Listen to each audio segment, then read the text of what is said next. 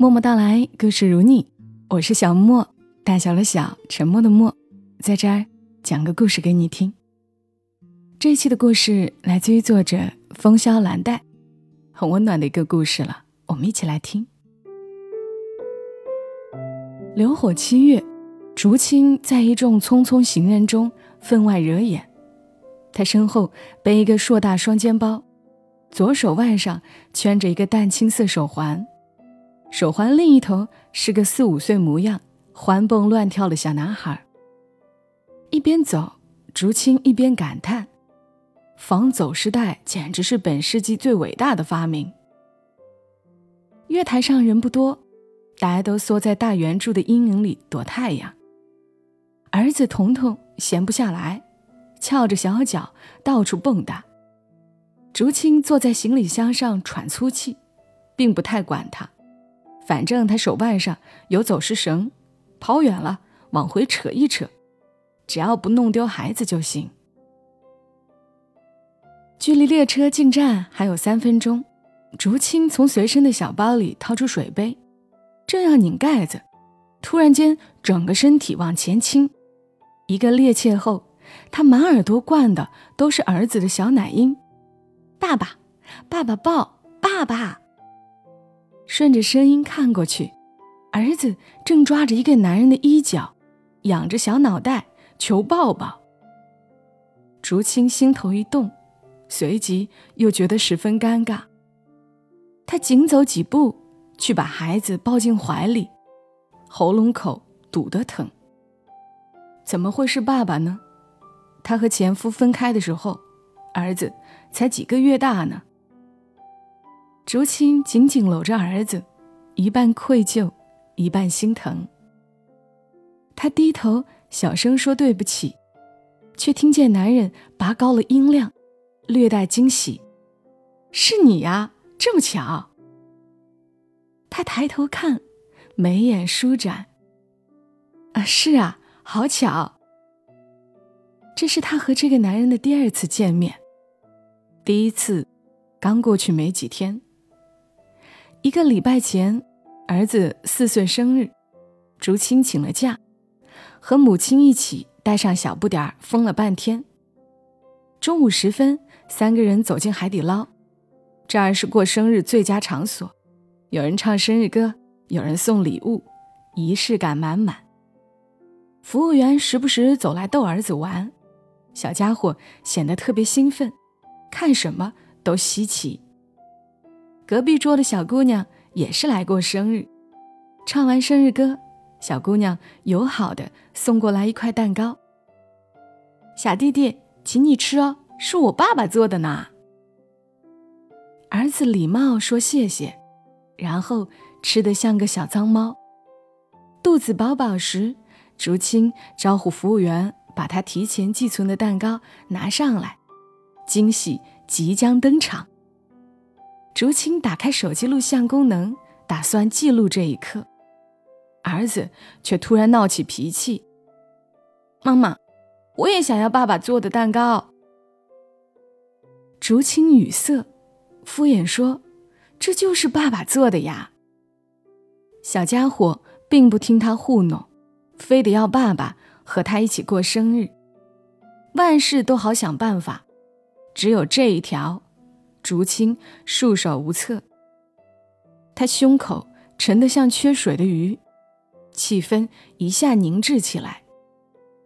男人就是此时出现的，他捧着筷子和碗，小声问竹青：“能不能一起过生日？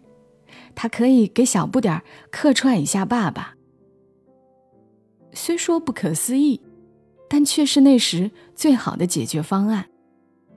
竹青感激点头，让出身边的位置，自己去了对面和母亲坐到一起。后来唱生日歌，男人陪着小不点儿吹蜡烛许愿，忽悠小家伙闭眼睛的样子，看笑了竹青。那顿饭吃了很长时间，儿子黏着男人不愿分开，竹青十分尴尬。一直到下午快三点。小家伙困得撑不住睡着，竹青才松一口气。他对男人千恩万谢。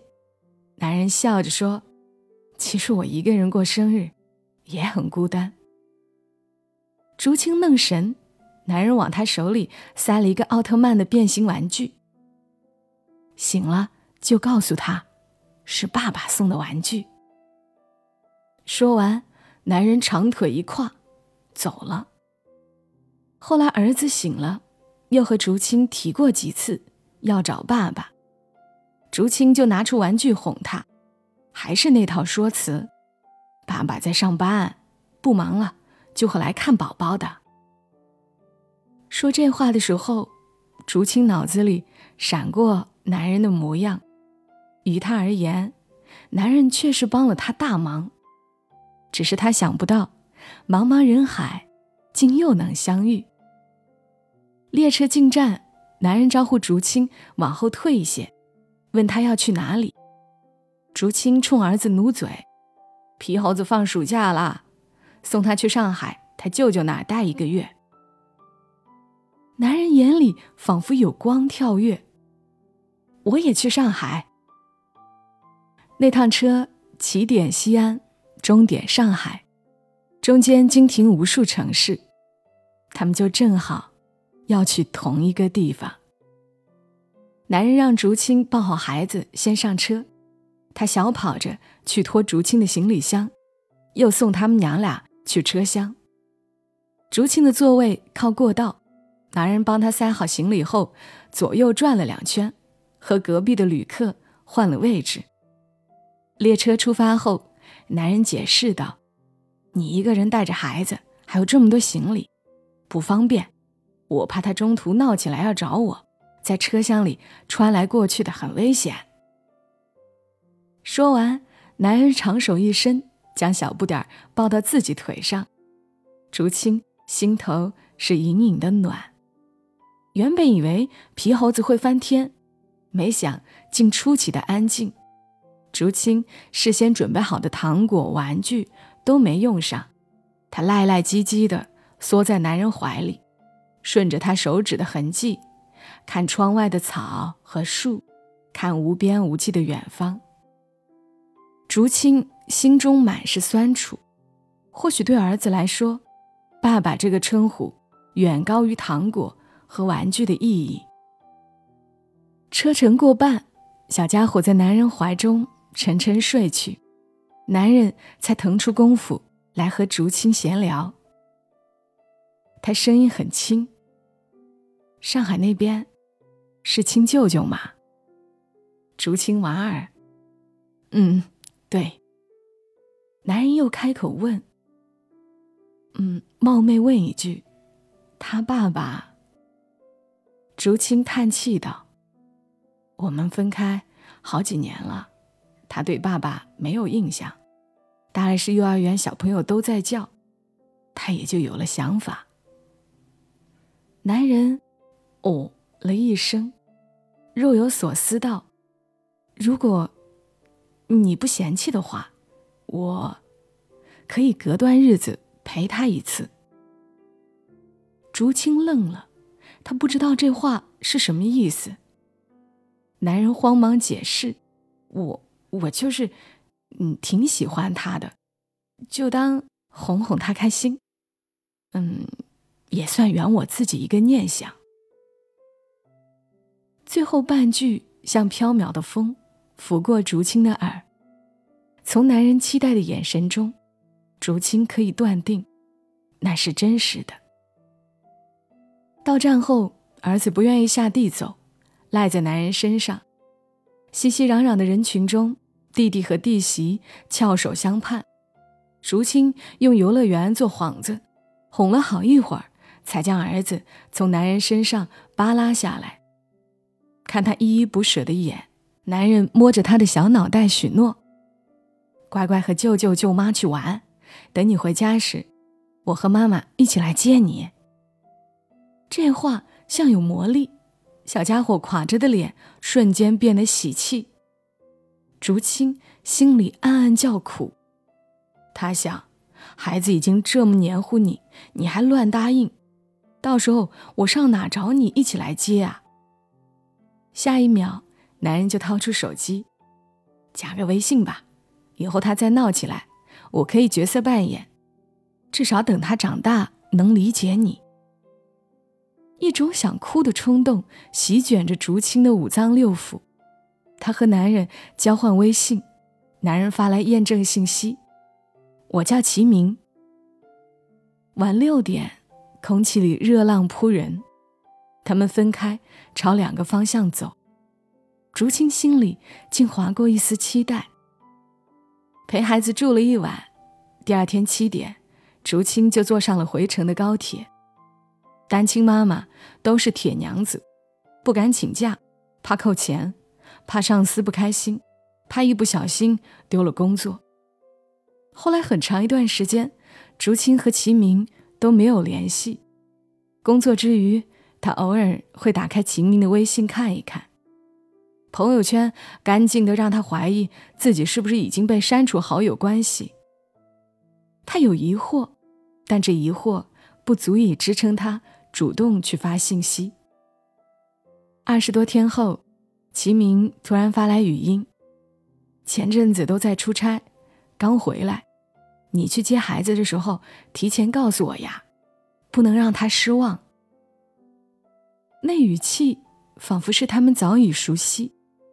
竹青心里是感动的，为齐明还记得那一句随口而出的许诺，为有人将儿子。放在心尖尖上。又过了一个礼拜，竹青给齐明发信息，问齐明要身份证号码。陪我接孩子，不能还让你花钱。齐明也不客气，发过来一长串数字。第二天，两人在高铁站碰头。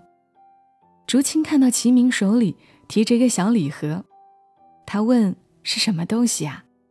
齐明神秘一笑，给彤彤的小惊喜。到的时候，儿子看见齐明时，两眼放光，腻在他身边，像个小跟屁虫。齐明把礼盒拆开，是一只电话手表。他耐心的陪小家伙玩了一下午。以后想爸爸了，就这样，那样。竹青在弟弟弟媳。意味深长的眼神里，百口莫辩。后来好像就自然而然的熟悉了。一到周末，小家伙就迫不及待给齐明打电话，奶声奶气的叫爸。竹青在旁边听得心虚，可看到小家伙脸上满足的表情，他就不忍再纠正。小城能玩的地方不多，动物园、游乐场。还有些商场里的小型活动室，齐明带着小不点儿挨个去了个遍。后来没地方可去，齐明便把心思动到了周边城市。那次齐明提出去一个百公里外的城市，竹青突然反应过来，他们之间只是萍水相逢的缘分，没道理将齐明绑得这样紧。那之后。竹青开始婉拒齐明陪孩子玩乐，理由五花八门。这次是要上兴趣班，下一次就编程的走亲戚。齐明也知趣，总在小家伙打电话过来时哄得他不和竹青哼哼唧唧。一晃到了年底，那天竹青去幼儿园开家长会，结束后，他一手拎着小被子、小枕头，一手。牵着儿子，在结了冰的路边上艰难前行。杀千刀的前夫突然舔着脸出现，从他手中接过小被子和枕头，点头哈腰的说对不起。儿子吓得紧紧攥着他的衣服，躲在他身后不敢出声。前夫笑得谄媚：“儿子，来，让爸爸抱抱。”小家伙挥舞着小手拒绝。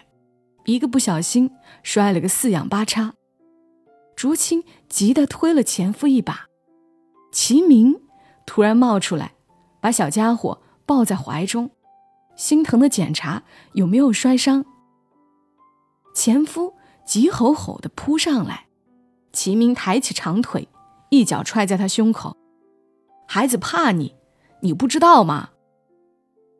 和之前竹青印象中的温言软语不一样。前夫瞪着眼：“你算个什么东西？”齐明把小不点儿扛到肩膀上，又站到竹青身边。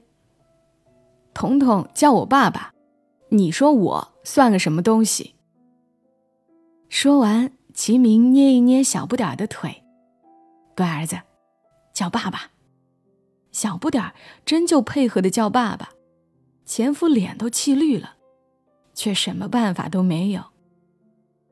后来，竹青和儿子坐进了齐明的车里，暖气开得很足。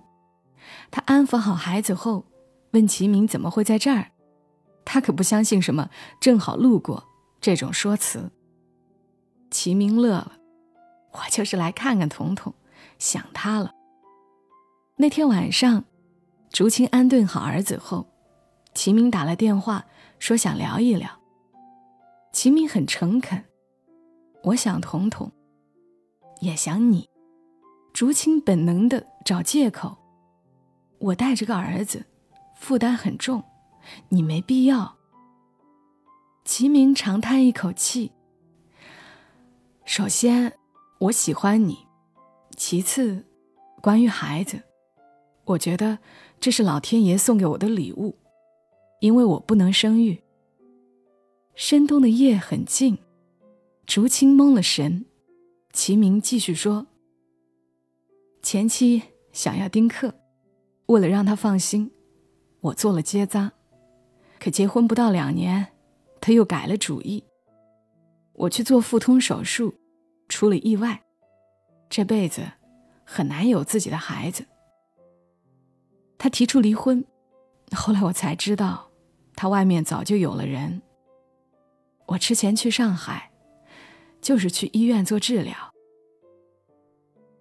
竹青嘴唇干干的，声音沙哑。我倒追的前夫，所以心甘情愿付出。他手不提四两，家里处处都是我伤心。我以为他性格就是这样。直到他前女友回来，那殷勤劲儿我从来没见过。那时我才知道，他不是不会心疼人，只是不会心疼我。孩子不到半岁，我提的离婚，他扭脸就和前女友领了证，也不给抚养费。越到后面，声音越小，想起往事，都是委屈。齐明突然爽朗的笑，所以，我们难道不是绝配吗？竹青心中仿佛升腾起赌一把的欲望。很热烈的恋爱，三个人也不拥挤。工作日各有各忙，休假时便带上孩子四处吃喝玩乐。小半年过去，五月花开，齐明神神秘秘的。说要带竹青去一个很美的地方。出发前一天，竹青才知道是一场自驾游，目的地是福建的平潭岛。齐明准备好所有东西，吃的喝的满满当当，车里还放了一个小冰箱，里头是新鲜的水果、遮阳帽、沙滩鞋，样样都齐全。换竹青开车的时候，儿子特别兴奋。在后座上和齐明聊天。透过后视镜，竹青看到齐明把孩子护在怀里，给他讲各种乱七八糟的故事，有些真，有些假，是他自己编出来的。竹青说他一把年纪欺负小孩不懂。齐明哈哈大笑，就是要趁他还小去忽悠。他们在福州市里待了两天。吃吃喝喝，还去海边捡贝壳。有渔民沿街卖那种超大的海螺，齐明一口气给小不点儿买了五个，乖乖挂脖子上去幼儿园，周一到周五不重样。竹青白他一眼，老师会没收。齐明讪讪闭嘴，吐了下舌头，转身去买甜筒。第三天晚上。他们跟风去岛上，据说会有蓝眼泪的奇观。齐明把小不点扛在肩上，一路话语不断，仿佛没有代沟的同龄人。竹青看他迁就小朋友的语言，还要时时故作惊喜，突然也觉得这大概都是注定好的缘分。他们运气好，守到十一点，浪潮起来时，齐明激动地叫小不点儿：“儿子，快，快闭眼睛许愿，就像咱们之前过生日一样。”小家伙很上道，立刻双手合十，有模有样。竹青拿着手机给他们拍照，暗夜里，一大一小两个男人以一种奇异的姿势交流着。竹青笑，笑着笑着，就流出了眼泪。这一幕，他曾幻想过无数次，他以为这辈子都不能还儿子这样一个爸爸肩头上长大的童年。可如今，这个梦实现了。钟声敲过十二点，人潮往回涌，天空突然飘起了零星小雨。齐明把孩子搂在怀里，招呼竹青快点跑，老婆快跑，一二三，冲啊！回到车上，竹青故意问他：“叫谁老婆呢？”齐明忙着给孩子擦湿头发：“谁跟我跑了？就是我老婆啊！”竹青气结。儿子却龇牙笑得开心。从福建回去后，日子仿佛上了发条。他们互相见了家长，然后拍婚纱照、订酒席。十月，竹青一身绣和服，由齐明领着走出娘家。儿子做了小花童，司仪逗他玩，让他给爸爸妈妈祝福。小家伙紧紧攥着话筒，奶声奶气。祝爸爸妈妈结婚快乐。竹青想起有一次，他问儿子在平潭岛许了什么愿，他很认真的告诉竹青：“妈妈，爸爸教我许愿，要爸爸妈妈永远在一起。”酒席散后，竹青组了九宫格照片发朋友圈，配文是：“原以为不给你爸爸是老天对你的残忍。”后来才知道，是你的幸运，因为你要挑一个自己喜欢的爸爸呀。几分钟后，齐明走过来，揽着他肩头，那是踏实、安心的感觉。所有委屈和不甘，全都在那一刻消散。原来，这世上所有的缺席，都会有另一种温暖相伴，或早。或晚，你要等，也要信，他就一定会来。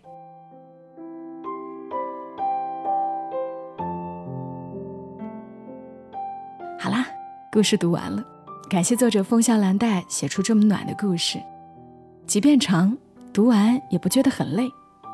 这一篇是从女主竹青的角度写的，成为了她的故事。在每晚的九点十九分，在风萧兰黛的公众号，他都会讲一个他的故事，而我要特别预告一下，明晚会有这个故事的延伸，从男主齐明的角度来记录他和竹青之间的缘分，也很治愈，所以明晚也要记得来听哦。为了让大家不断档的听到完整的这个故事。明晚我会加播一期。当当当当，最后了，要进入双十一广告时间了。双十一前后广告会特别的多，大家都明白的哈。这个时期呢，平台啊、商家都会推出双十一的优惠活动。而这一次要告诉大家的是，我们喜马也有双十一爆款会场，像膳魔师、优 like、科沃斯等等大品牌，通通。都有心动好价，现在点击屏幕下方的小黄条，还有主播专属优惠券可以叠加抵扣，记得要点进屏幕下方的小黄条进去看一看，然后你点开自己感兴趣的商品，你会发现有更多的折扣，记得去逛一逛。好了，今晚节目就陪伴大家到这儿，下期声音再会，祝你今晚好梦，小莫在深圳和你说晚安。